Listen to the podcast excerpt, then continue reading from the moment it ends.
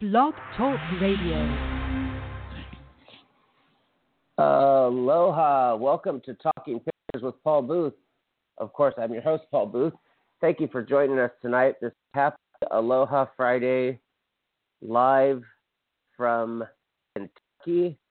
This is so awesome to be doing a show from here. Uh, I'm very excited about tonight's guest. Well, I'm always excited about the guest, but tonight's guest, we've been planning this for at least a few months now, and I think our caller calling in. We've, we, hello, are you there, Stephen? Yes, I am. Hi, Paul. Hey, welcome back. How are you today? Thank you. Nice to be back. How are you doing? I'm doing fantastic. I, I'm on air, so that's my favorite place to be. All right. That means I'll watch my language, but it's okay. oh yeah, no, no.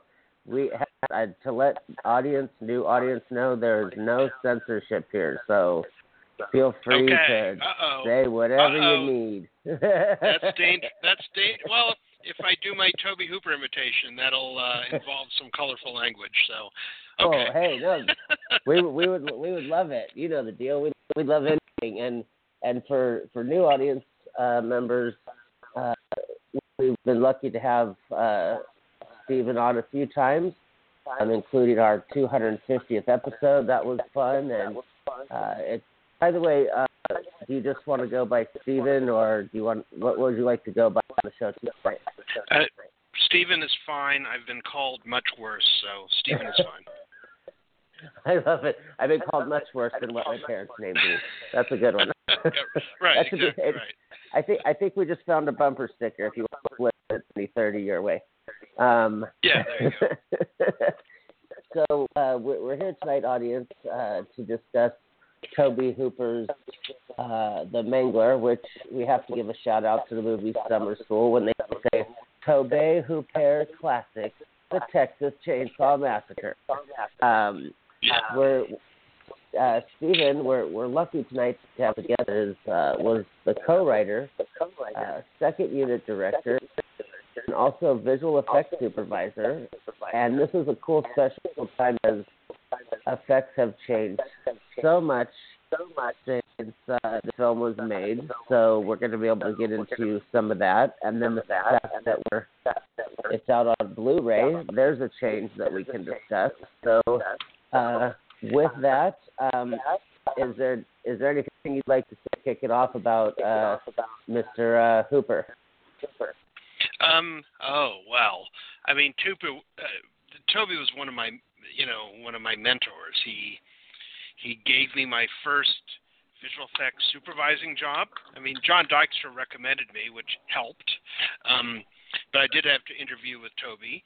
Um, and like every other meeting I ever had with Toby, the the uh, Leatherface mask from Saw Two was on a little uh, one of those, you know, styrofoam faces that like they put wigs on in a store, like, right behind Right, right. him, um, right behind him in the living room, um, staring at me at the same time. So I wasn't, you know, I, I, I wasn't sure if I was looking at Toby or the mask at the time. Um, but he gave me my first effects supervising job, and on that movie, Spontaneous Combustion, made me second unit director.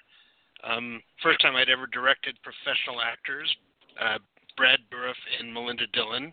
So, you know, Oscar nominees, no pressure there. But Toby always Oh, had yeah. faith in me, and I always returned that loyalty. I thought, you know, he, Toby was like that. He was, if he liked you and saw something in you, he could be extremely generous.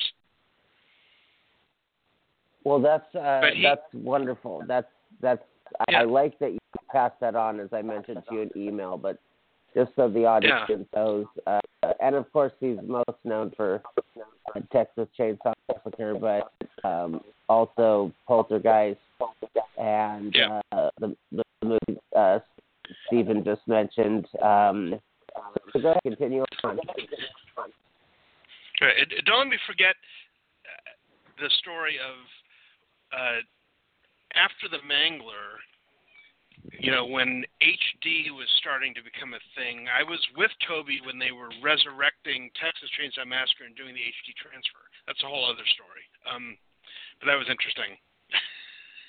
Oh well, I, I know just the the one time that we had coffee. I know you're uh, you had so many interesting stories. I remember leaving that just being like I, I think I just heard like one hundredth of the stories this this guy has, and this is going to be a really cool person to know. And um, like you said, so many things are uh, for another time. Um, yes. So yes, of course. So the, so the Mangler will uh, will for the audience will jump in here and uh, give a quick synopsis and do some of the you know the cliche that we have to do um, the Mangler, uh, a laundry folding machine, has been possessed by a demon, causing it to develop homicidal tendencies. I I did myself the treat of not uh, looking at anything about this so that I could have some enjoyment and fun tonight. I I, I never like over researching, and uh, I've had guests that you know they have said to me, their PR rep said, "You sounded like you weren't prepared or and I and I was like no I I want to have fun too like um that's that's part of my joy of hosting so so your uh this was so I have it right so this was your first sold and and uh professional as you said writing gig and you got to write with uh Mr. Hooper so uh, what was that like? Like getting to write with someone who has such a. Uh, I mean, you knew you got to know him personally, but the aura to horror fans and movie fans alone. What? How was that? Right. Well, here's the. Here, I have to explain the genesis of it. So I worked with Toby on spontaneous combustion. I had, I was an amateur writer for years. I know I gave him three or four scripts, none of which were horror, because weirdly enough, I had not written any horror. And a few years later, I was working at Disney on the soundstage, and the phone rings, and it's Toby on the other end. I hadn't heard from him for a couple of years, and he just kind of said, "Hey, man, uh, that's Toby. Uh, I got this short story, Stephen King short story. Uh, I need a screenwriter. Do you know? Have you ever written horror?" And of course, I said yes, even though I had not. so I got the job with a lie. I got the job with a lie, but it's, I can I can admit it now. This many years later. Um, Toby would right. find that funny anyway. So he goes, "All right, man." He goes, "Pick up a copy of Night Shift, find the Mangler, and come pitch it to me." Click, gone. Okay. So I had to go into. I mean, I was working at the time doing visual effects. I had to go into Harrison Ellenshaw's office at BVVE and go, Harrison. Um, this is weird, but I have to go pitch a script based on a Stephen King short story to Tobe Hooper. Can I have the day off? and he goes, Yeah, sure, go ahead. Okay. So I went up to Toby's. I picked up a copy of Night Shift, and I'm sitting in front of Toby's house in Beverly Hills reading the short story, which is a very short, short story, all told in flashback with no um, what we would call a third act in movies. And I'm thinking, oh, I have no idea how to turn this into a movie. I have no idea. I've never adapted anything. I've never written horror. I didn't understand horror. And I'm thinking, this is not going to work. He's going to laugh at me. So I had to go in. So I knock on the door and, you know, said hello to Amberson, the wired-haired terrier who was always there, and uh, sat down again with Toby in the living room with Leatherface staring at me. and he goes, "Okay, man, what do you think?" And I said something. I don't know what it is. You know, it. I, I swear it felt like an hour. It was probably 30 seconds. And he goes, "Oh man, that's far out. Uh, I'm gonna call Steve King. I'll call you in the morning." Uh, End of meeting. Right? right. I, the only thing I remember is that I said we have to unscrew it, meaning it's told in the story's told in flashback. We need to tell it in a linear fashion. That's all I remember. Whatever else I said, I don't know. So anyway, I thought, well, that's I'm never, you know, that was the first I heard that Stephen King had any kind of direct involvement. And I thought, oh, there's no way Stephen King's going to approve my stupid pitch.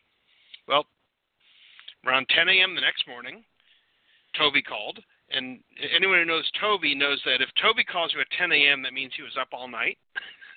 because because Toby was not an early bird by any stretch of the imagination, and he said, "Oh man, Steve King thought the pitch was far out. You got the job. Can you write the script oh, in ten awesome. days?" So oh. I had ten days. They paid me a little bit of money. I had ten days to write the first draft because what I didn't know is that there were two other parties involved. This legendary uh, British producer named Harry Alan Towers, who the joke was he was around so long he remade his own movies. And Oh. he had the rights to The Mangler. And then Anant Singh, who's a producer in South Africa, who produced Sarafina and Long Walk to Freedom and so on, um, well known South African producer, um, had the money. What they didn't have was the script. I So I wrote a in ten days. It almost killed me. Toby read it, sent it to Stephen King, and for some crazy reason, Stephen King loved it. And 44 drafts later, we were uh, in South Africa shooting. Well that that's really and I think you had said on the commentary that was a 21 day shoot and of course uh, for no, no, six weeks. No, no, we shot. No, we shot for six weeks. Six weeks shoot. Sorry, six weeks. Okay, six weeks, which which is still, as you know, and for audience, that's that's amazing for a feature film. Uh, this, of course, has Robert Englund in it, which everyone knows has Freddie, and of course, the generation. Uh, well, I just knew who Freddie was because my brother used to like to put those on to scare me. On to scare me. So, you know, you got to love older brothers who just want to make you cry. Make you cry. Um, And so- Robert, just you know, Robert is the least scary person in the world. He's so gentle and nice, very smart, very funny. But he loves. It's funny. The people who play the bad characters, the nasty characters, the monsters, are always the nicest people. It, you know, that's really very intriguing because I only have one experience with that. I met uh, the guy in season three or four of 24 was that crazy drug dealer, Rip Salzar, that Kiefer's with. And I met him at a party at Newport, and he, he just couldn't have been more chill. And I just thought, you're this scary heroin dealer who's pointing guns at everyone, you know, Right. Threatens to kill your own brother, and you're just like chilling. I mean, that's the magical voodoo of acting. But but I it's it's, I, it's interesting that you said that. I like kind of dynamic. Now you you started off Tobe Hooper. Now you add in which to anyone we all know people are people. But now Stephen King's at that level where it's kind of like I mean people don't don't even like books like Stephen King. So Yeah. how did that kind of you know up the pressure game or how do you what was that like Or, yeah, well, it's. I mean, it relates to the story. I didn't answer your question about what writing with Toby was like. I mean, I would after Oh, that first right. draft, right? I would go up to the house around 6 p.m., which was the start of the workday for Toby. Worked till like 6 a.m. I was on. I was on zombie time. I, you know, um, we sit in the dark in his office, and he had this. I'm glad I can swear because I have to swear. he had that clown there's that creepy clown from the funhouse and it was in the office and you know working nights and working late hours there was one day i swear that fucking thing turned and looked at me and i Oh. freaked out this is this is like after weeks of writing but the way we would write is toby would come in he would take a cigarette it would be almost finished he'd light the next cigarette with it because he always had one cigarette lit if he wasn't smoking a cigar and he'd have an idea. Toby's ideas came in spurts. It was really interesting. And and if there was a problem with the script, he would focus on that problem sometimes for days until we solved it. And we could not move on to the next problem until we solved it. So he would have an idea, talk about it, we talk about it, he'd go, Okay man, go to work. And he'd disappear. I'd be sitting there in the office with this fucking clown from the fun house and I would just write. And I would write, and I would, you know, and I'd write, and I'd print something out, and he'd come back two hours later and read it. and he'd read it and he'd read it and he'd go away for an hour and he'd come back and go, okay, let's change that word. Okay, and we changed that word, and that's sort of how we like slog through the script. But what I learned from him, I learned a very, very valuable lesson about how to change a what I call a reading script, which is the thing you send to a producer to get them interested in a movie, but it's not the script you shoot. Turning a reading script into a shooting script. And the way Toby broke down a script and put it back together again was was genius. It doesn't just apply to horror. I learned all the horror stuff from him and the Stephen King notes, which I'll get to Stephen King in a second. But the way he would approach it, and I'll, I'll give away some secrets here if there are any screenwriters out there, is when you have a shooting script, you need to start at the beginning of each scene and go, all right, this character here, what do they want? How are they going to get it? What's their plan? And this other character, what do they want? What's their plan? You go through it character by character, moment by moment, and you start to refashion it so that it makes logical sense. Because it has to make sense in a different way to actors so that it plays on the screen. It's a different reaction than someone just reading it as a story.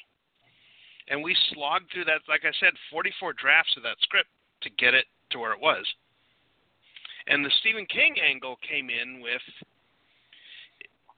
He, I mean, the funny thing is, Stephen King was writing a novel at the time, and I think he always writes. He's always writing a novel, and he holds up in this cabin in Maine, and only his agent at CAA had the fax number. So we would fax pages to the agent at CAA, who would fax them to Stephen King, who would make his notes, fax it back to the agent, fax it back to us. Oh, and, oh. And inevitably, uh, the most important thing I learned about horror, both from Toby and Stephen King, is most people think horror is slasher, blood, all that kind of stuff, and they said no. It's about fear, the most primal emotion, right? That's what our lizard brains, the that primitive part of our brains process flight fight or flight, you know, survival. It's all about fear. You have to tap into fear every moment. And you can't resolve it because once you resolve it and the fear's gone, you lose the movie. So you have to take the fear and increase it moment by moment.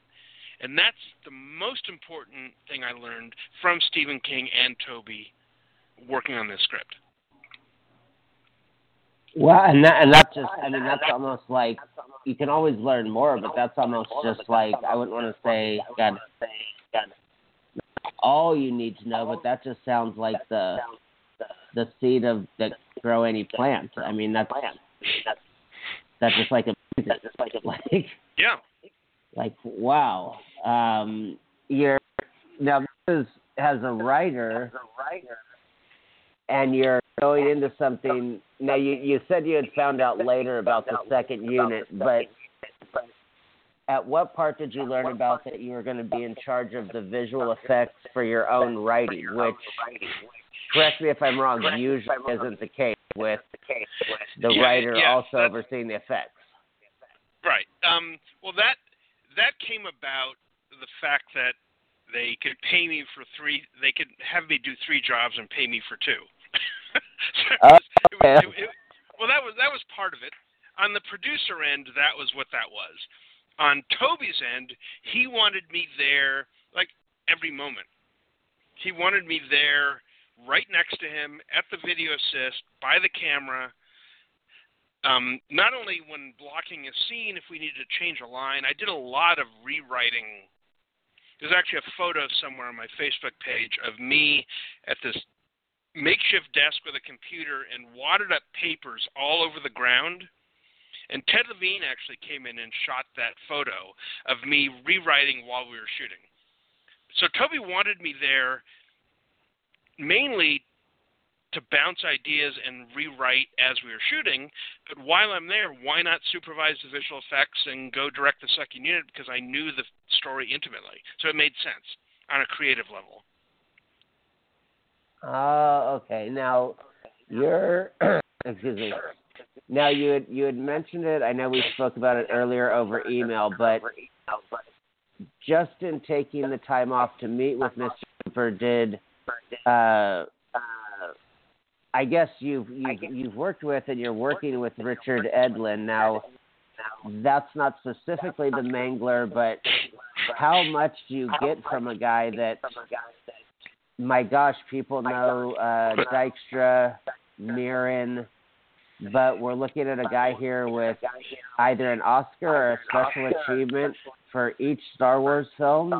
Uh, right. Well, it, it actually wasn't Richard Edlund. I had worked with Richard on one movie and right. learned quite a bit actually. But but it was Harrison Ellenshaw that was involved with the Mangler. He was the one who gave me permission to go talk to Toby.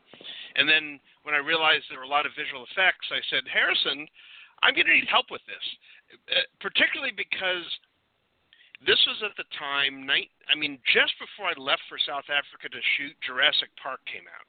And every visual effects person who went to see Jurassic Park said, This is the game changer. All of a sudden, digital effects, digital compositing, CGI is now the thing. And almost overnight, within like a year, year and a half, every visual effects company either went under or became digital. So I didn't have time to learn the digital stuff. I got shipped off to South Africa. So I was always on the phone with Harrison as Buena Vista Visual Effects that he ran at Disney was becoming digital, I was always on the phone going, Harrison, wait a minute, can we do this? And he'd always say, Steve, don't worry about it. We can do that now. okay, no, Harrison, someone walked all over the blue screen. There's like footprints on the blue screen. And go, Steve, don't worry about it. We can do that now. So it's Harrison uh, actually who helped me stay sane while I was in South Africa and helped me with the transition to digital visual effects. Well, yeah, and and Jurassic is is special to myself and the show because that was filmed on the island that I on, and so I remember that. That Because I was young, but I remember visual effects and not knowing the specifics that they're talking about. Matte artist, matte painting, um, right. and your associate, uh, Mr. Ellenshaw, of course, here is, uh, has the Star Wars attachment as well. So you're it's almost right. like I feel like you're you're getting guitar lessons from BB King. I mean, was there ever kind of like would that be kind yes. of like a proper analogy? you know, Yes, um, that, that is the that is the perfect analogy. Is that I was getting guitar lessons from BB King. I mean, Dykstra when I was just a driver at Apogee, which was originally ILM, where they did Star Wars and Van Nuys. I mean, he you know he was great to me. He taught me a lot. As, as did Doug Smith and Glen Campbell and John Sullivan, all these Grant McCune, Don Trumbull, all these great people at Apogee were really generous in teaching me all that stuff and you know, and Harrison then later, I met him later, working on Dick Tracy with him and so on. He helped me with the transition to digital because that was a huge seismic shift in visual effects. Things that you could not do in 1991, all of a sudden you could do relatively easily in 1993. It was it, it was a revolution that happened as quickly as maybe you're not old enough to remember this, but I remember the day albums disappeared from Tower Records and it was all CDs. That seemed to have happened in like a two week period. There, it was that I, kind I'm of barely, that kind I'm of transition. Barely, I'm barely. I remember when everything was uh, compacted, but for me, it was it was everything you had on tape you couldn't play anymore because you had to have right. the disc for five ninety nine more thing. or. Well, uh, yeah. you, yeah, you know, now, so for so basically for the Mangler, uh, this is you're still it's still uh, matte matte uh, painting and and that kind of effect. Well, okay, yeah. In terms of the effects, it was a mixture. Okay, the this was early digital effects. So the first of all, we were shooting in South Africa, so it looked nothing like Portland, Maine, at all we were lucky to find some houses, which is, if anyone's seen the movie, the house where Hunton lives and his brother-in-law Mark Jackson, that's Ted Levine and Danny Matmor, is like the only block of houses in Johannesburg that does not have a ten foot wall with barbed wire around it. Um, the rest of it had to be. I mean, some of the industrial buildings looked industrial enough to be Portland, Maine, but we had to do some matte paintings, and those matte paintings were done by Paul Lasaine, brilliant matte painter, did a lot of Dick Tracy, um, and uh, those were done traditionally, the paintings, but the compositing meaning adding the, the shot of the Jeep driving down the road and that kind of thing was done digitally. And the Mangler, spoiler alert, when it gets up and leaves at the end is a CGI computer generated machine, not a miniature. So those were and and there were some a lot of blue screen elements of adding the people in front of the machine before it blows up and that kind of stuff was all done in a computer, which two years earlier would have been done in an optical printer and would have been a complete nightmare. Uh, okay, because I'm looking at some of the visual effects uh, credits here for you, and of course we had talked about baseball and uh, Dick Tracy here. Uh, you could explain how this, how this. I mean, obviously, it helps you as a second unit director, but if there's something specific because Dick Trace audiences can relate to. Uh, being a camera operator for visual effects, is it just the same thing as being a camera operator if you were just an op on a show, or does it give you something different that you used for the main? Yes, well, well, in visual effects, the operator also lights. So it's more like a director of photography kind of thing because you don't really operate a motion control camera. You program it, operates itself, right? It's computer controlled. Um, but in terms of the Mangler, the, the visual effects experience just helps I mean, I use it now as a director. It helps in translating the words on the page into images, into how do you create those images without breaking the bank. Oh, so it's okay, the, okay. when when you're in camera. I mean, a lot of the great visual effects supervisors in history, Dennis Muren, Richard Edlund, were cameramen. They were visual effects cameramen, right? And the other group are generally matte painters Albert Whitlock, Peter Ellenshaw, Harrison Ellenshaw. Um, there's that. it's not just the technical knowledge of how to create the images, but it's the imagination to understand composition, uh, you know, the framing of a shot, color palette, all those things, lighting, that make a shot look real, which is what you're trying to do. So it all kind of helped in a in a roundabout way. Now, excuse me, unless it's personal and you don't want to answer, was there, uh, it showed that after the Mangler that you weren't in visual effects? Is, is, is there something that, that, that you could go into explaining visual effects, or if it's personal, obviously we can just skip? No, I just, I mean, after the Mangler, I just I mean, I did some visual effects for some movies I wrote for New Image and so on, um, but I was just trying to get out of visual effects. It wasn't my thing. I it it takes a very specific mentality to be into visual effects. You have to be really into loving the technology, particularly nowadays. You know, you have to be excited about the latest upgrade to Lightwave or Nuke or you know, DaVinci Resolve, you have to get excited about the technical things, and I just wasn't. I was always a writer. I fell into visual effects accidentally, um, and it became my day job to pay the bills while I was trying to be a writer. But nowadays, okay. I use. I mean, I use the knowledge. I mean, I have this movie I'm supposed to do in the UK called Scandalby, which has visual effects in it, and I've had discussions with visual effects people about how to execute the movie, and it's helpful in that I speak their language. Oh, okay, okay, I see. Because you got some, you got a good, obviously you know, but for audience, you got a nice solid decade here, and I mean, I, I have to go back to Dick Tracy. I, I, it wasn't my, uh, it wasn't my generation, so I remember kind of missing the deal um, is now because we've talked about directors, and this will be very very quick.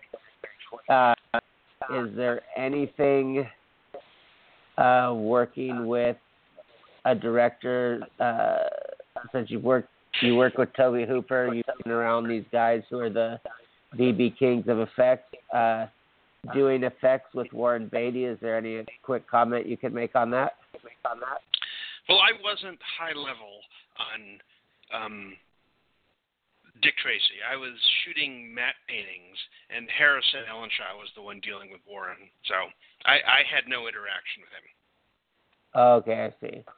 Okay, so we've so this is see I, I'm just so intrigued by this because I know from just basic production knowledge that these are not like we are like I had said these are not the jobs that go together. I mean, obviously Aaron Sorkin's not operating the camera, and um, and that, right. so that's what I found really intriguing about this as I looked over this. Now for the for the manga, let me grab my note here. I'm interested. I, mean, I was yes, really interested. Weird, oh, sorry. I, t- I took I took a very weird route to writing and directing. I'll give you that. Right? It's there are people who go right from visual effects to directing, um, uh, because people want them to direct an effects movie and they think it'll save them money. But to go from visual effects to writing then to directing is kind of a weird, convoluted path. Oh wait, one sec. Let me see if our caller is coming in. Okay. One oh, second. Okay. That's Uh, let's see. Uh, welcome. By the way, I we wanted to say. With oh, okay. Is it oh, sorry. is it Jeremy ahead. Crutchley? I know Jeremy's listening, but he may not call in. He was Let's see. JJJ It- Picture Man. It's six six one. Is that is that Jeremy or is that Jason? That's Jason. That's Jason. Hi, Jason. Welcome, Jason. Hey, it's uh nice to be on. How are you guys doing tonight? Welcome, Jason. We're good. We're well, we're good. talking movies. I mean, what could be better? Uh, which, which, Yeah, which, uh, especially it's, as I say, especially horror, which is like just my thing. yeah, this is my uh, friend from high school, Stephen. Uh, we, Okay. Uh, we've known each other since '95, and he was when I was telling you has a Facebook page for horror films. Um, and we're gonna before we go into uh, his question, there was just one thing that uh, we could address that I know Jason will be interested in as well. That um, I've always wondered with, I mean, no, no, no writer knows what the sound design is going to be, but because horror films, to me, aside from war films, are so heavy on the sound design. What is it like as you're writing the script, uh, and just having? I mean, I mean, films they have some kind of a clue, but horror films, you're just you're almost completely in the dark on what sound design is going to be for your words and your creation. Right. What is that That's like actually- a writer? Yeah, yeah, yeah. It's funny. That's actually a very insightful, very insightful question. Um, because when I had to write that first draft in ten days, I didn't have nearly enough to fill, you know, the hundred pages of a screenplay. So normally you don't write sound effects into a script unless it's important to um, the story. I mean, you might say the you know the telephone rings and put rings in all caps and that kind of thing, but you generally don't write atmospheric sound effects into it. But because I needed to fill up space on this script, because it was a very short, short story, and I had only 10 days to write the first draft, I kept describing the Mangler. Every time I described it, I would say boom, boom, hiss, hiss. Boom, boom, hiss, hiss. Which got translated into the into the I always heard this sort of industrial like a large piston going boom boom boom and then the hiss of the steam and that actually made it into the sound design Oh. but I did it Nice. but I did it mainly I did it even though I was imagining it I did it mainly as a filler to get the script to 100 pages Oh, I like that. I like I hear about those medical shows where they just say that instead of the crazy surgical stuff, it's just medical, medical, medical, medical, doctor, medical. right Um, right so, so Jason, um, so I know, so we can bring you in at a certain place. Uh, were Were you able to listen to the last little bit? Yeah, definitely. Yeah, definitely. It was really kind of cool. Uh, because yeah, him saying that, you know, being that I'm actually a fan of the Mangler movie, yeah, those sounds definitely got into it and really uh helped to emphasize the actual speed iron or the steam iron as it would right, be. Right, right. But yeah, it was brilliantly done actually. and once again to Tobe's credit, you know, most directors don't want the writer on set, and they certainly don't want the writer in post. You know, he was editing in South Africa while I was in Burbank at Disney doing the effects. But when it came to the sound design, he wanted me there. So I went through the whole process. He, he didn't only want me there just sort of to bounce ideas, but he wanted me to learn the process, right? And this was long before Pro Tools. This was a team of people cutting tape, putting reels on machines, and that kind of thing. Um, oh wow! Yeah. So I was there as, as they were creating as they were creating the design. So once again, you know, I can't say enough about how how much I owe Tobe. You know, for just bringing me along on that ride. Yeah, you're you're you're definitely going back there. I remember film school days, Magstock, and when we would have tool problems, our film school teachers would be like, "Shut up," because if you were one sprocket off, you'd have to have listening, and just like you guys have no idea, this would take times longer. Um, so, Jason, since you were listening and you want to know uh, what we went over and covered, uh, of course, we had you send to uh, fire away with a, a question that you had. Well, my mine, you know, are kind of simple because, like I said, it, it just seems to me that when a lot of people talk about Tobe Hooper's films, it's sad that sometimes the Mangler it doesn't get the same credit as something like Life Force or Texas Chainsaw Massacre or of course Poltergeist. Right. But I mean, you know, but it's getting you know one what, of the ones getting it now. I think it was ahead of its time in sort of the humor that was put into it. Sure. Sure. Sure. I mean, a lot of that, you know, I, I got to give a lot of credit to Robert Englund and Paul Levine for their. uh They did oh, a wonderful Ted, yeah, job. Ted, Ted was Ted was oh yeah Ted was hysterical. Yes. Well, all that. Yeah, a lot of the Gartley stuff was Robert, the leg braces and the. It wasn't until I saw the interview on the Blu-ray when he talked about how he is doing Harry Truman. I thought, oh my God, you're right. He was doing Harry Truman. I didn't know. well, I mean, my my big thing was though. My question is, I mean, you know, with Tobe, you know, passing not too long ago. I mean, there's a lot of rumor that I've heard that you know he just really didn't have much, you know, like for you know mainstream Hollywood. Yeah, I mean, I was just curious how much insight you might have on that side of the thing with Tobe. Yeah, you know what it is is he I don't think it's not a dislike for mainstream Hollywood. It's just that mainstream Hollywood it's difficult. Let me put it this way.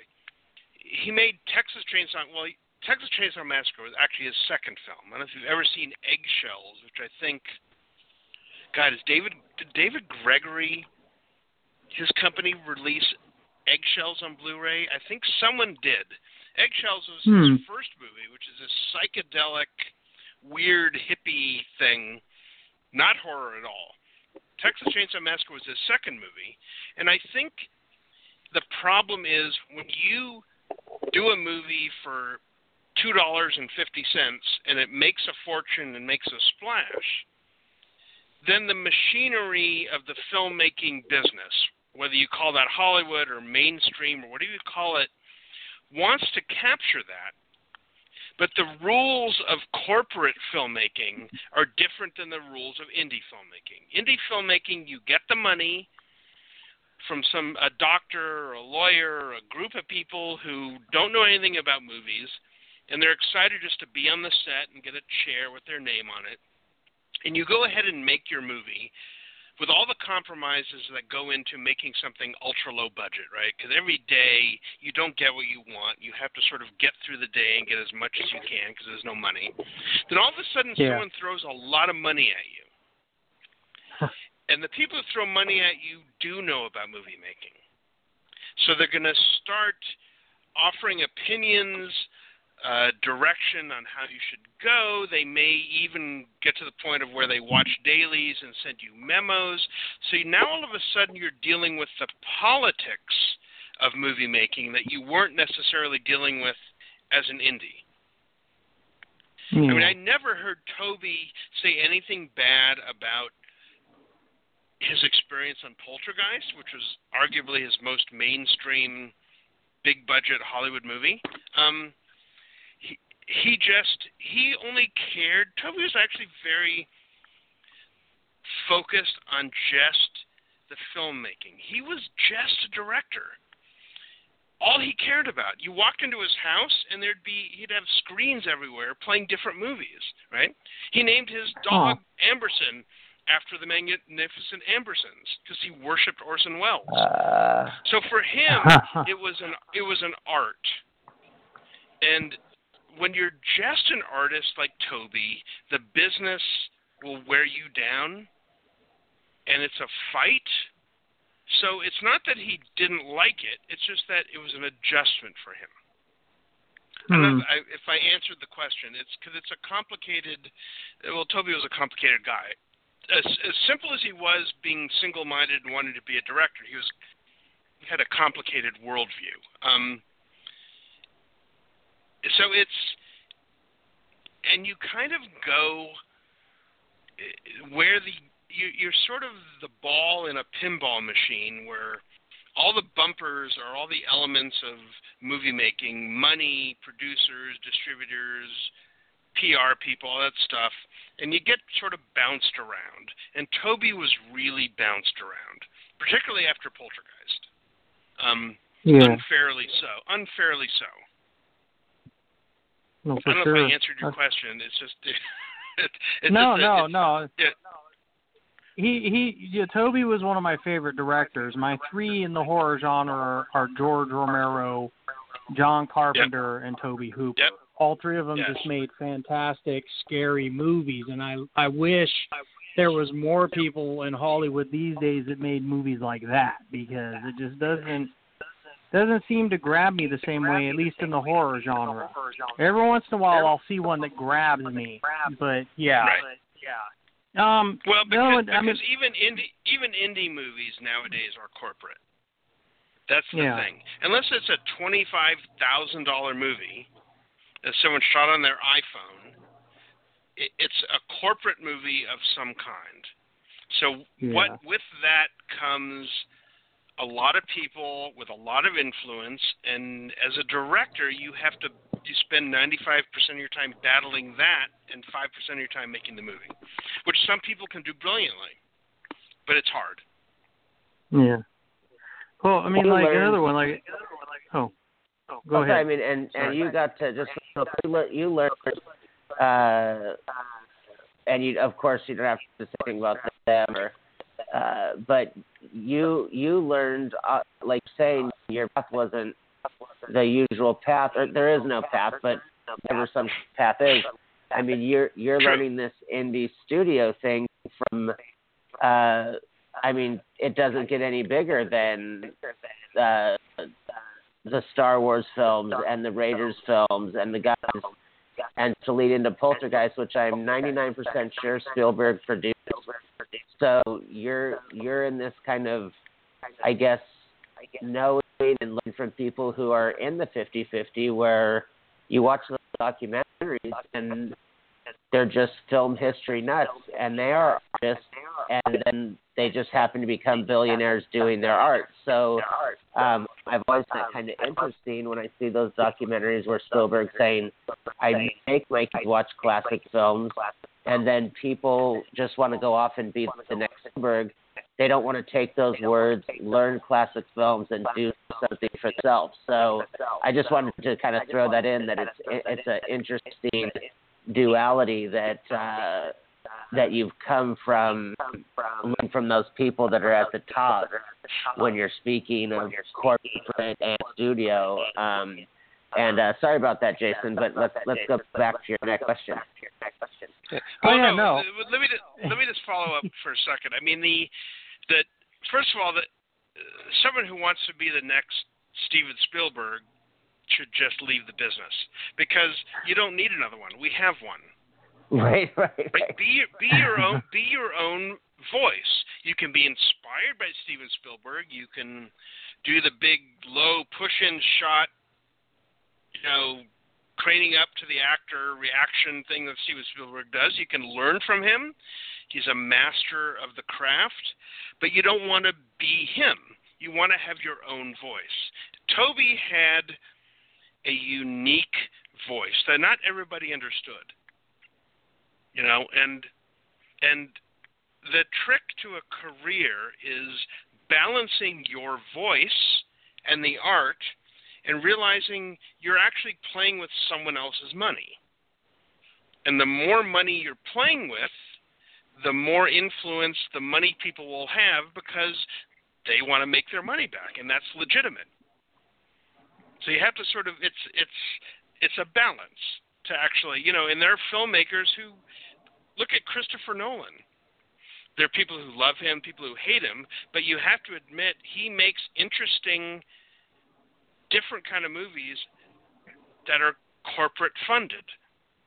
So he can somehow manage that both. I mean, Tim Burton managed that both, right? There are directors who can manage both.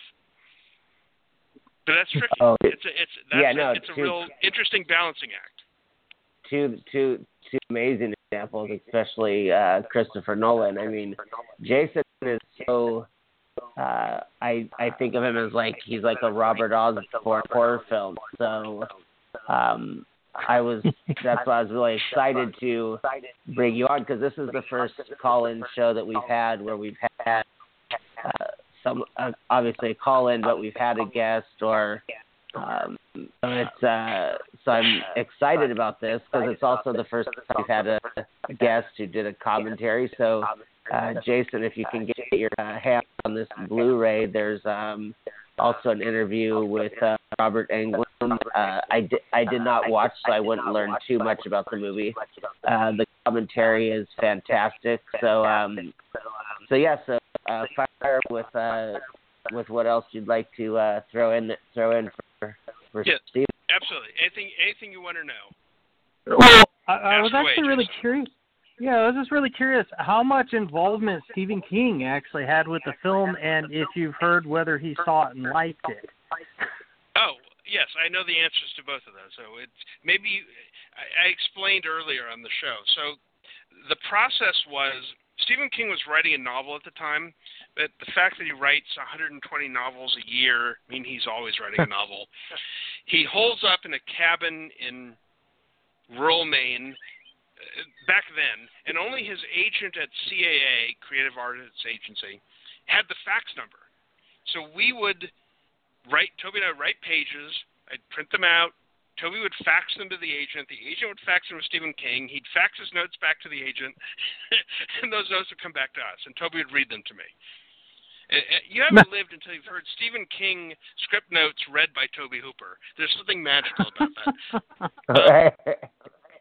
But in the end, I mean, in the end, here's the thing: is the genesis of this movie is the producers of Lawnmower Man also had the rights Huh. to the Mangler, and I forget the name. Their names are on the movie, but they were not involved with the movie. But I forget their names.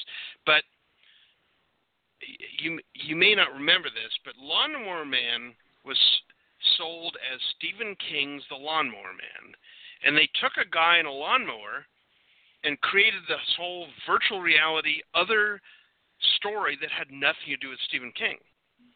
Yeah. And he was not happy about that. He sued them.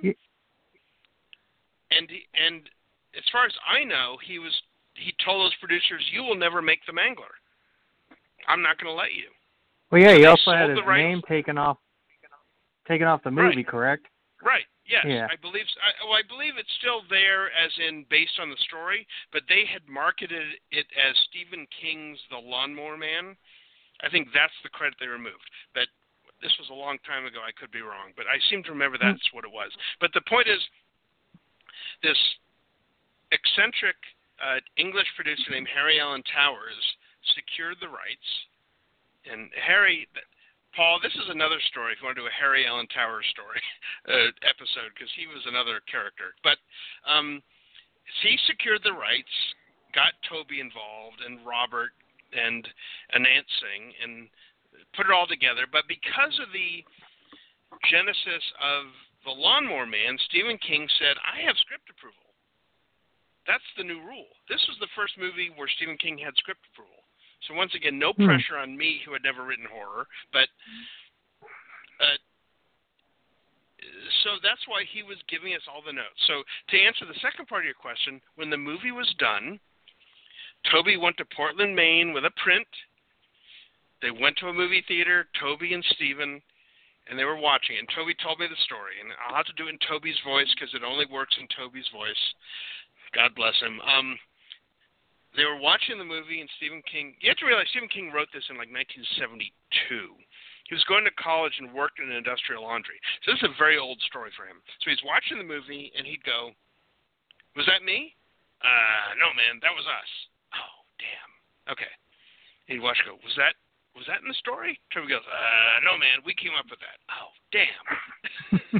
like the whole movie was like that. But the fact that Stephen King didn't know what Tobe and I had created versus what was in the story, for me was a creative victory because we, you know, the I- whole idea of adaptation is you have to stay true to the original material.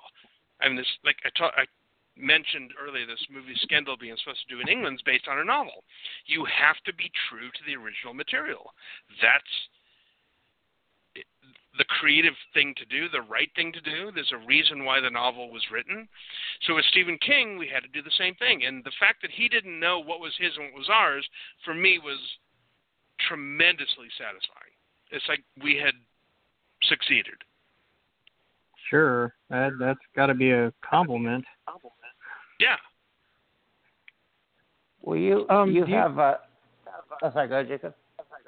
Oh no, I was going to say because I mean, obviously, you know, most of your uh, career's been visual effects and whatnot.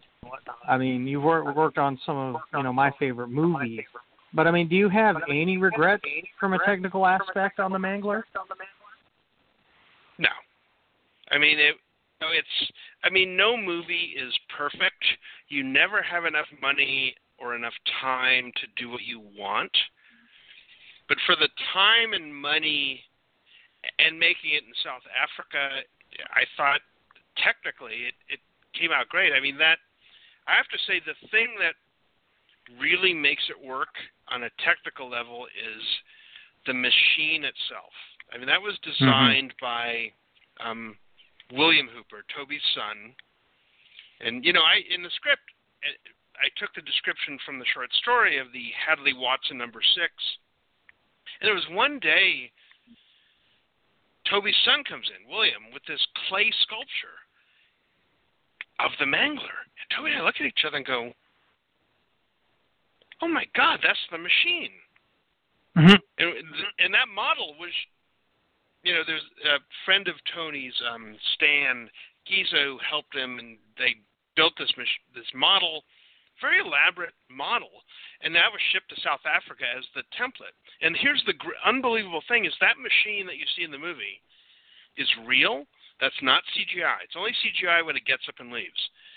Um, Yeah. The machine was real, and the machine actually worked. This was the genius of Williams' design. You could put a sheet in one end, it would come out the other end. It didn't quite fold because another two weeks of of work on the mechanism, and it probably would have. But also, there was this genius thing. There was a bit right behind the main roller at the front of it. Underneath that would drop down, and there was a pad in there, so you could have a person go in under the roller and drop into a stunt pad and live. Oh, and we blew up the real machine. That was the shame, is that when we blew it up, we actually took the actual machine and just blew it up. wow. But but that you know technically, I think given the budget and given the schedule and so on, I mean that set the set that David Barkham designed and the art department, all of that, that was an empty warehouse we went into. Every single thing the even Robert Englund in his interview on the the Blu-ray talks about you know the laundry baskets wheeling back and forth and all this overhead gantry and all this stuff. Gartley's office that was all built in this empty warehouse. Hmm. No, there's a lot of uh, the way you mentioned this, and on the commentary, I was not. I I I guess there, I wish I could find another word for surprise, but the production value was so amazing.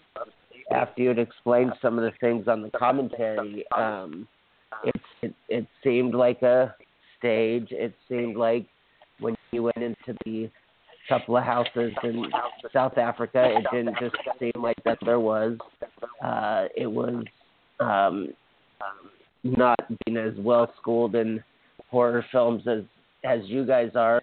Um, there's a few other Robert Englund films I've seen where you just don't see him as Freddy, and that was what I found most enjoyable. And that leads me into your. Had mentioned you hadn't written horror, to where I felt so many things of it. I love when writers do this.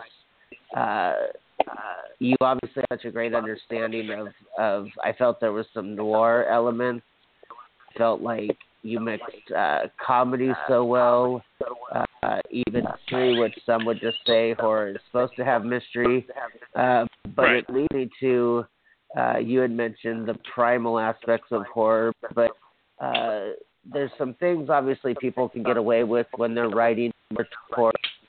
uh, not. I guess I would only say B movie because you're writing Citizen Kane. Uh, how what it's like as a writer where you're still writing the best work, but is there a certain time where you can kind of look and go, okay, this is going to be taken with a grain of salt, so I don't have to come up with a master not being lazy, but just kind of like the writing a decent movie versus writing a horror film are just two different things. So, did that? Can you kind of explain any of that? Did, did that proper? Yeah. Well, in hindsight, I mean, that makes sense. I mean, when you're actually doing it, what happens when you're making a movie, when you're writing a script, is you get so lost that you don't know which way is up. Um, so now with this with this particular screenplay, Tobe had a wicked sense of humor. You know, after I started working with him, I went back and watched Texas Chainsaw Massacre and realized how funny it is when Grandpa's trying to bash is it I think it's Sally over the head who you know and um and he keeps dropping the hammer and he and they keep giving the hammer back and he keeps dropping like it's that's Tobe's sense of humor. So we early on realized we had a horror movie where the monster is bolted to the floor. So the key to a great horror movie is a monster that can be anywhere. I mean, that's why the greatest one of the greatest uh, horror characters is Freddy Krueger, who comes to you in your dreams, because everybody has to fall asleep, right? So we had a horror monster that was bolted to the ground. So we had, so we thought, let's have fun with it. Let's have a sense of humor. And I actually mentioned this in the commentary that there was a, we did a deliberate joke early on where after Mrs. Frawley gets crushed by the machine, and Officer Hunton, played by Ted Levine, comes in, and there's blood everywhere. They're mopping up the blood, and uh, this character Stanner, who's the foreman who works for Gartley, talks to Hunton. You can see him if you watch the movie. You see Stanner holding a watch, and actually, as Mrs. Frawley's going to the machine, there are shots of the watch on her wrist, and in the cut of the movie right before the final cut, there's a moment where Stanner hands this watch to Hunton, and he looks at it, and it's a Timex watch that's cracked and bloody and still ticking. And Hunt and Stanner says this is the most identifiable piece we found. And this was back in the 90s when people knew those old John Cameron Swayze commercials about a Timex watch takes a licking and keeps on ticking. That was the joke. And we put that in there deliberately early on so people saw, oh, there's a joke. Oh, I get it. Well, the that shot, like three shots, got cut out in the last pass of the edit and I saw the movie screened with that shot in, and people laughed, and then they understood there was humor the rest of the movie.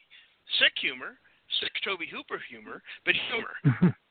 Without that shot, people didn't. When the next joke came, which was Ted Levine vomiting the vanilla milkshake, which he really did vomit because he's a method actor. Um, they didn't get the humor and the movie lost something. You can you can you can hurt really hurt the story with just like two cuts.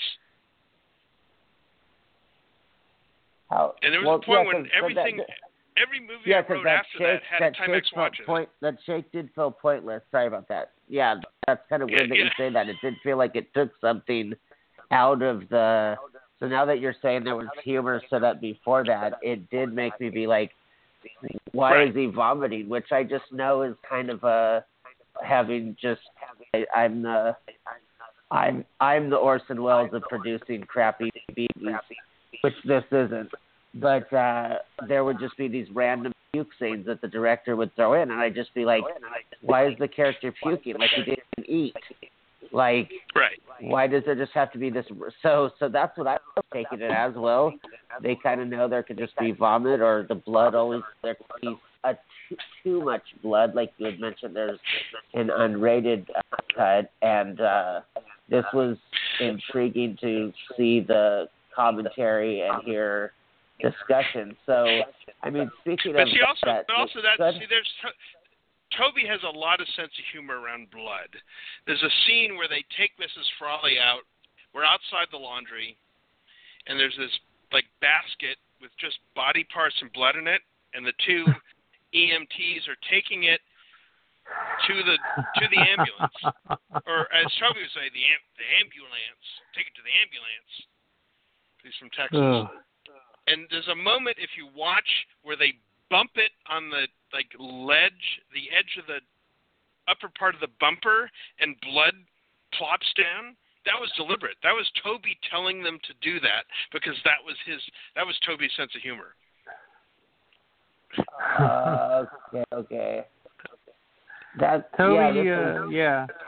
Uh, now, now so many not holes, but so many things are being plugged to where it's not my, uh, where I just know so many of the quirks and the ins or outs. Um, there is those things, you know, like the vanilla that just kind of go, what, what's going on here? But I, now you mentioned the unrated cut. How you had, and you had mentioned some MPAA uh, blood cuts. Now, could you explain to us like what I want to think like what is too much blood? Is like another court too much? Is it coming out of an orifice too much? Like it's, What this it's is I, that? c- yeah, I can explain it to you in that I don't understand it at all, and nobody does.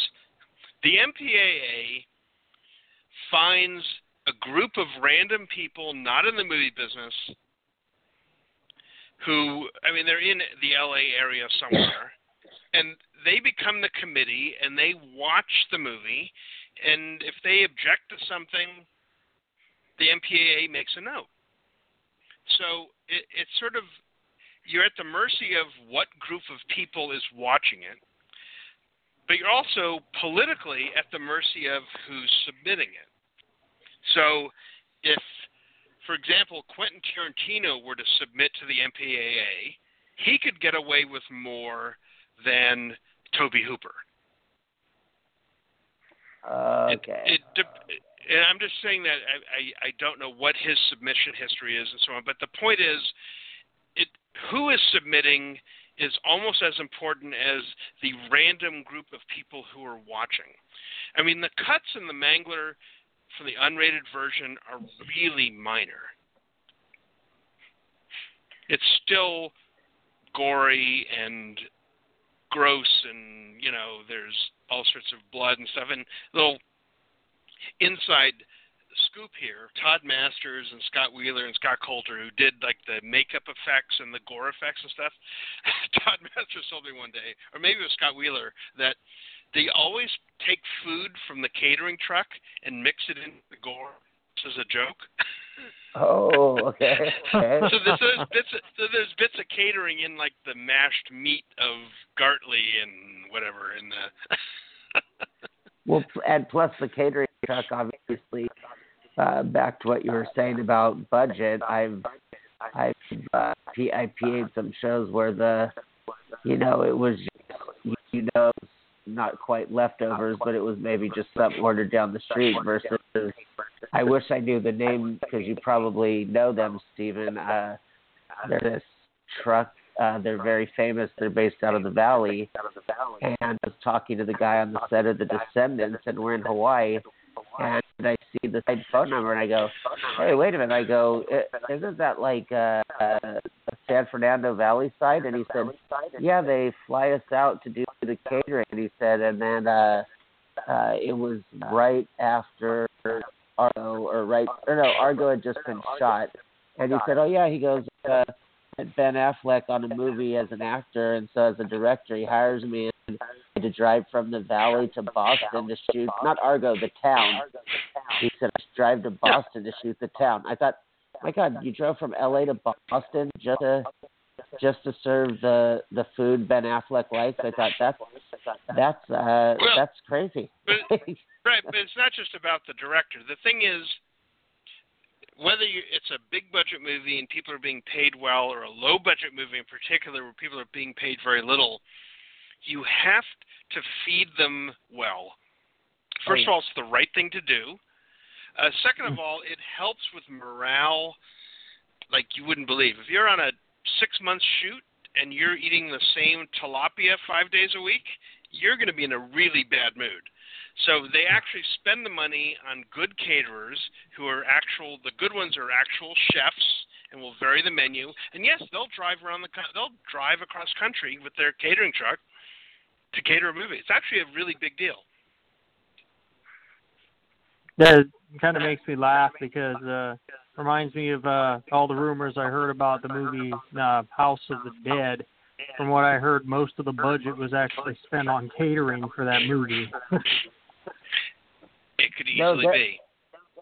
They're definitely a um, what do you call the uh, the with the the first day of film school. The one of our the first of our production planning class. Our uh, I, our film school teacher said the number two rule said have a have a well fed crew and have a place where they can shit. Because if they can't shit or eat, you're gonna have a real unhappy. Oh, I, I have a caller coming in here. Let's see who this is. Uh, one sec, guys. Uh, welcome to Talking Pictures. Oh, hi. Uh, is that Paul? Yeah, this oh, is it's Paul Jeremy. Here. Hello, uh, Jeremy. Hey, Stephen. It's Jer- it's Jeremy Crutchley. How you doing? Yes, Jeremy. Everybody. Hi, Jeremy. This is the man who played in a lot of makeup, JJJJJJ Picture Man. An infinite number of J's. yes, and uh, and also the the coroner at, at the end in a weird switch off where he pops out the of the scene out of makeup and pops in in makeup. Jeremy, how you doing, mate? I'm doing very well. Um, yeah, sorry, I've, I've been sort of in and out and and uh, picking up uh, you know, as much as I can of the conversation. Uh, it's it's so great to, to hear you. Always articulate, always illuminating, great stories from the business, and just hooking into a great load of production uh, hmm. memories. What was something very happy for me. I had to give you a shout out and and uh, thank you, Paul, for uh, uh, you know bringing attention to this extraordinary, unusual uh, American movie uh, shot in South Africa.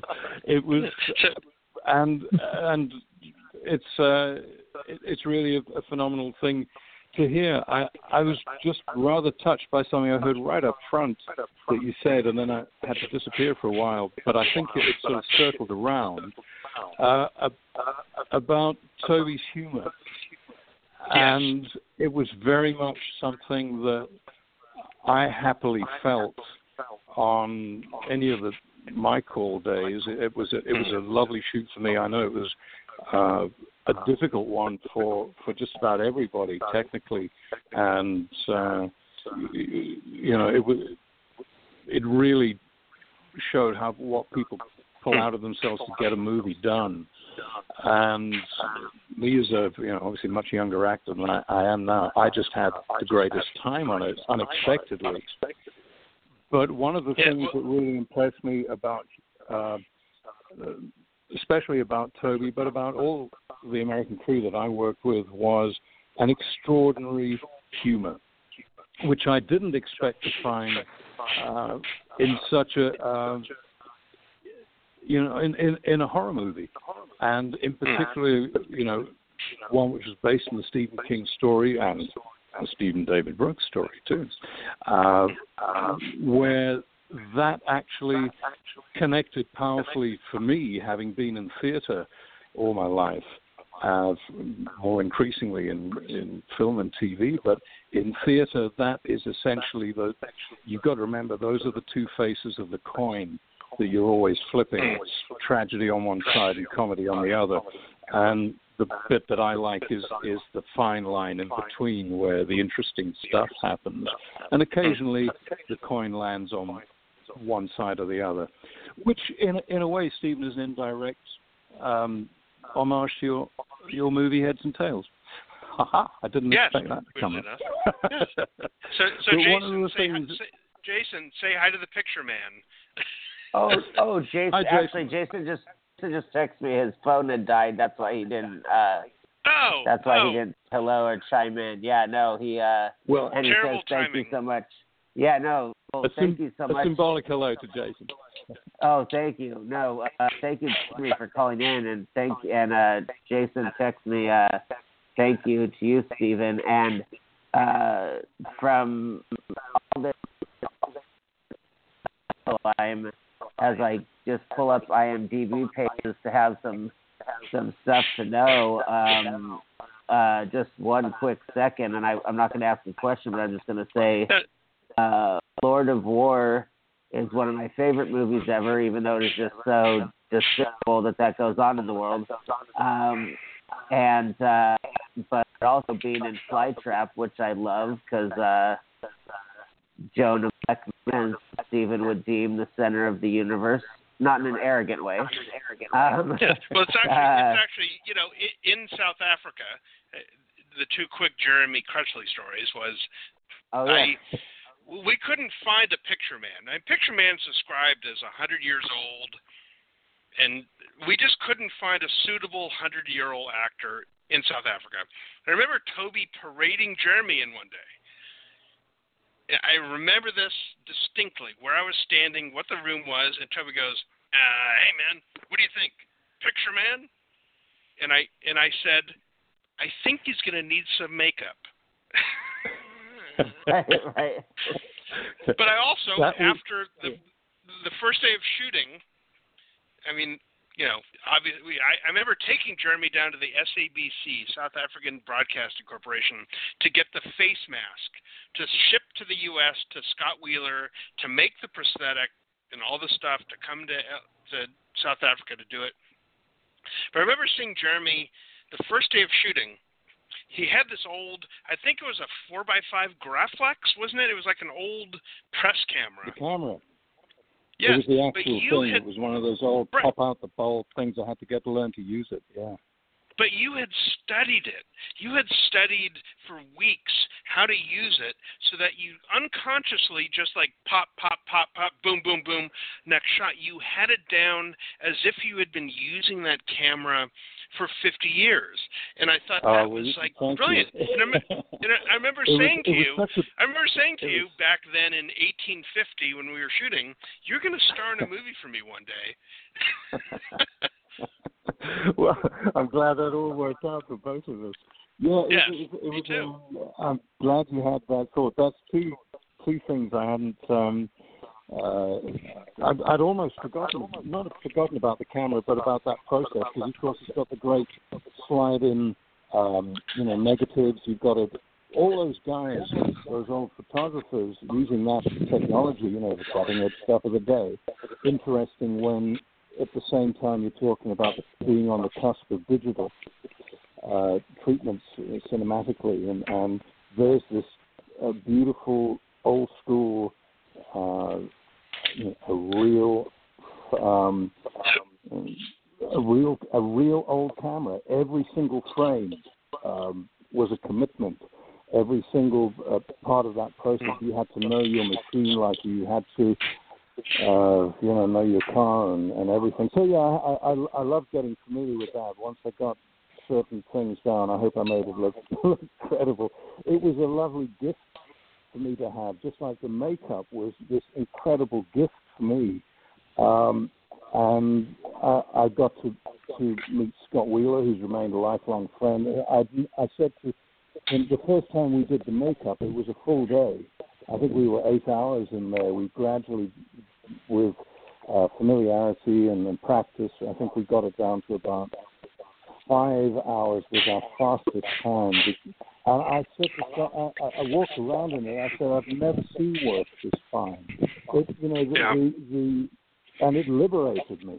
It it was so beautiful. You know, the, the airbrushed blood vessels, the changes of skin tone, the the it it was uh, the difficult bit was the squishy sort of glue on the ears. That freaked me out a little bit. And I thought, well, um, this is what I'm going to look like if I live solo. Um, and it, it, I just appreciated the artwork in it, and the, the again the humor, the good spirit, and the, at the time flew by. We were both, you know, music fans, so we had a lot to talk about. And also, you know, Todd Masters and Scott. Um, oh, uh, what's the other Scott's surname? Who's the, the actually Well, the, Well, Scott Um, Coulter did. Scott Coulter Scott did Coulter, the thank you. did the the mechanics of the arms and that kind of stuff. Yeah. Yeah, And- and, and for your audience, uh, for your audience, Paul, uh, Scott Wheeler, who was the main architect of the Picture Man makeup, also did all the makeup for Key and Peele um, for their Yeah. Ah. TV series and won an Emmy, I believe. Certainly was nominated, and also did the makeup for Get Out. And Oh So, wow. We he's had like, the, yeah, we he's had like the, top notch. the cinematographer of. Get Out on the show. And he, yeah, Oh. it, it, just look him up. Yeah, He- no, that was that was fantastic and, makeup. uh, Wow. yeah. And then just to No, you guys when, are. when, when we were in the room and uh, I, I, I barely got, got to know you, it was sort of strange as an actor to go into that audition.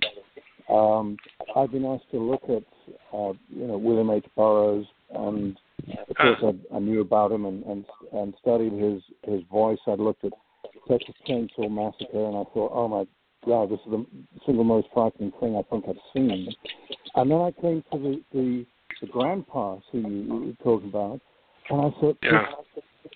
whoever's done this, uh, this, this is phenomenal because the, and then I, when I got to work with with Tobe on set one time, I, I said to him, you know, what what get you going on this? I think we were in in the mortician room and something something sort of rather scary and obnoxious was in a, a, a bottle of formaldehyde or something, and it Oh, it broke, and we had to we had a forced break, and, and so on. we were talking about blood and evil green things in glass, and and he said, "Oh, oh no, man, this, this shit scares me. It scares the shit out of me. That's why I have to get it out." And and so he's putting on film the things that scared him, but but with this yes. humor. It wasn't until I got to the states really and and understood what what a you know a fun parade and Americans have with with ancient uh, scary rituals like Halloween and uh, the, the comedy is deeply ingrained in the seriousness of horror and what Yeah. frightens people's people in their lives. How do you get through this stuff? Part of Tobe's sort of um, exorcism of these things is is by articulating it and and giving us some ways through and having a laugh up his sleeve. I think at the same time. I had, and I take it back. To my experience as an actor was was only pleasurable, even in the, the moments that required the most required the most endurance. And it started in that audition, and I had this image in my mind. I can't remember much about it, but what I remember is an image of like an electric cable uh, snaking across the floor, and there was a spark, and it was like a, a Tobe said something, and I, and I picked it up, and he said, "Oh, oh do it this way, try that." And, and Mm. I said, "I just enjoy this guy's imagination and, and work." Um, and I just thought, great. If nothing else, I've I've I've had a good time in this room. Next thing I know, Yeah. I'm being walked down the corridor, and they're calling Scott, and you there, and and it it turned into this this experience. And when I saw it, when I went into to do ADR, I thought I'm looking at a Greek tragedy, and then I was Mhm. hearing the extraordinary soundtrack, the music by Barrington Trelone, um, and it's there's some beautiful orchestration in this between. Yes, it's sometimes inflated. Yes, some you know we can we we can overpraise certain things. You rightly say, you know, we're given certain materials and limits, and yet you work within them and beyond them. And there's this thing which at points reaches the heights of really bloody, awful. Um, it's sort of elements of, on the scale of, of Jacobean and Greek tragedy, and yet Yeah. at the same time you can have a joke, such as in the mortician scene where I, I leave the scene as the mortician, come back in as the picture man, and, and, Ted's there. And there's a kind of mood to those things, which is uh, you, you've got to have a smile going at the same time. But I remember Yeah. Tobe sort of laughing about the blood, saying, "Oh, more blood! Yeah, it's Oh, yeah. like the right color." Yeah. And It's actually and- funny. You know, you'll notice you'll you'll you'll notice Paul, and your audience will notice anyone who's ever worked with Tobe will unconsciously go into a Tobe imitation at certain words. like Ah, Jeremy was just doing, he, he probably wasn't conscious of it, but you just can't help it. It's like, oh, far out, man. You know, you just, it just happens because that's the kind of bigger than life influence Tobe was. He was very generous. Well, He- he I- I- I just like I hear- can tell. I like hearing uh, hearing all this because I'm definitely just right in that age of it's.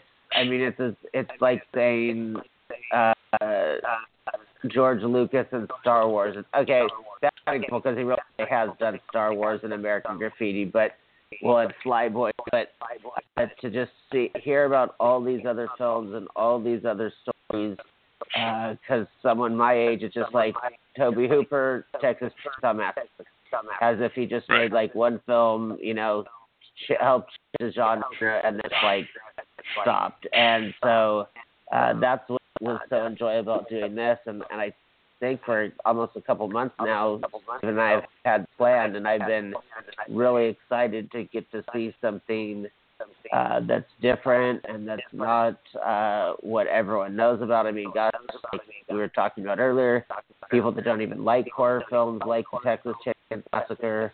Um, you know, Jason, someone who's just always on Facebook talking about horror films, and this got taken off of VHS. This vanished. This will never be seen. I mean, you know, like like I said, the Robert Osborne of horror films, and so. uh been really fantastic and uh we have about five minutes left so I, I guess I could give you guys uh the question and I would I would love to just know this is something we pretty much ask every guest at the end.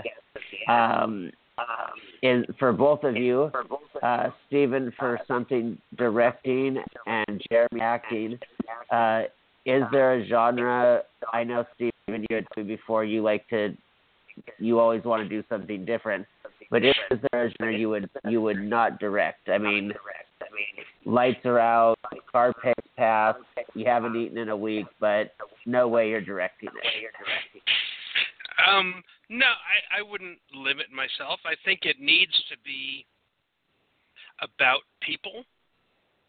It needs to have identifiable problems with identifiable characters, with identifiable goals and desires and weaknesses, and that's all that matters to me. Uh, genre doesn't matter. And uh, Jeremy, is there a role you you would never you wouldn't play? Well, uh, firstly, that's, that's a really good question, Paul, and I'm, I'm in a similar spirit to to Stephen on on this one because I've said to myself, I will never do that, and find myself doing it. Um, one being, for example, a class, which more, more like kind of romantic comedy or a, say a, a, an Agatha Christie. I thought, oh no, no, that's so passe. That's sort of that young rebel me who wants to just do rock and roll stuff. And then you do it one day and you find out that is bloody hard to pull off right, to pull off correctly, or to actually get in it. And you, you, one of the things you learn is humility and admiration for those who can actually craft a different style from what you either like or can't do, or have perhaps you know something different. And every category you could name, to me the edges blur, and you find that there are essential things in each one of those, which Stevens also just rightly pointed to. And that in all of them, if there isn't that core of truth that you have to find, or there isn't that, there's going to be something at the extreme points of any uh, any particular style, and you've got to know the style that you're in. Really, that's that's what that's what the the key is about. Uh, I'm probably waffling here, but uh, I, I, I, the one I would probably say is no, I don't want to play the dad or the the, the uh, you know the typical guy, and yet you can point to an actor like Bryan Cranston who you know has taken things from where he was known for Malcolm in the Middle, and now you know after he did Breaking Bad, every, so many people say, oh, it's, but he's that guy, and you want to say no, he's an actor, he's a fine actor. He can tip it over and make something completely different happen, almost because of the expectation. And all these different styles have expectations, but as as a as a writer or a director or a performer, um, I I wouldn't refuse anyone, but my favourites are probably, you know, dramatic, thriller. I love historical, and then I start to go like Hamlet. You know, wants to be historical, pastoral, comical, tragical, and you know, all of those rolled together. So I'm going to stop there before I say any more. Yeah, well, Hamlet. I, I, I, haven't, I, I haven't heard Hamlet. Is that Aaron Sorkin who wrote Hamlet? I know. I know. you know, he. I, I Aaron, would Aaron, say Aaron, Aaron Sorkin's Hamlet, right? We won't we won't be around, but if the world's around in two thousand years, I believe Mamet or Sorkin will be what people say is our is our Hamlet for that. Uh, however many years ago it was. Um, so unfortunately, we're down to two minutes, so we have to wrap it up. Okay. But we want to say we want to say uh, thank you to you guys, Stephen and Jimmy. It's nice to meet you, and we appreciate the call in. This was our first call in show. We love that we got a couple of them, Cool. and uh, we'll definitely. thank you. uh, I'll, yeah, and I'll I'll get Stephen the link, and he can get it off to you. But um, just uh, Cool. we we're so grateful when someone takes the time for us. So uh, happy No, holidays to you guys. All I, that. I enjoyed it. I enjoyed it, and thank you, Jason, for calling in. If you're still listening, Oh and I'm yeah, glad definitely. I'll uh, be sending that to. You. the Uh, picture I'm man showed up. Jeremy Crutchley. Right. Yeah, great, great to chat. Thanks, guys. Bye. Excellent. You guys I'll have a great, everyone- I'll safe, everyone happy later. holidays. And, and Jeremy, your too. Blu-rays in the mail. Jeremy, your Blu-rays in the mail. that, that's a new one. yeah, you're checking it. I hope everyone enjoyed Well, yeah. it. I had a great time doing it. Love it. Excellent. Thank right, you. take and, care, and guys. Jeremy, I'll take care, you guys, and you have a great night. And aloha. You too. Aloha. Thank you. Bye. Oh, happy holidays. Bye.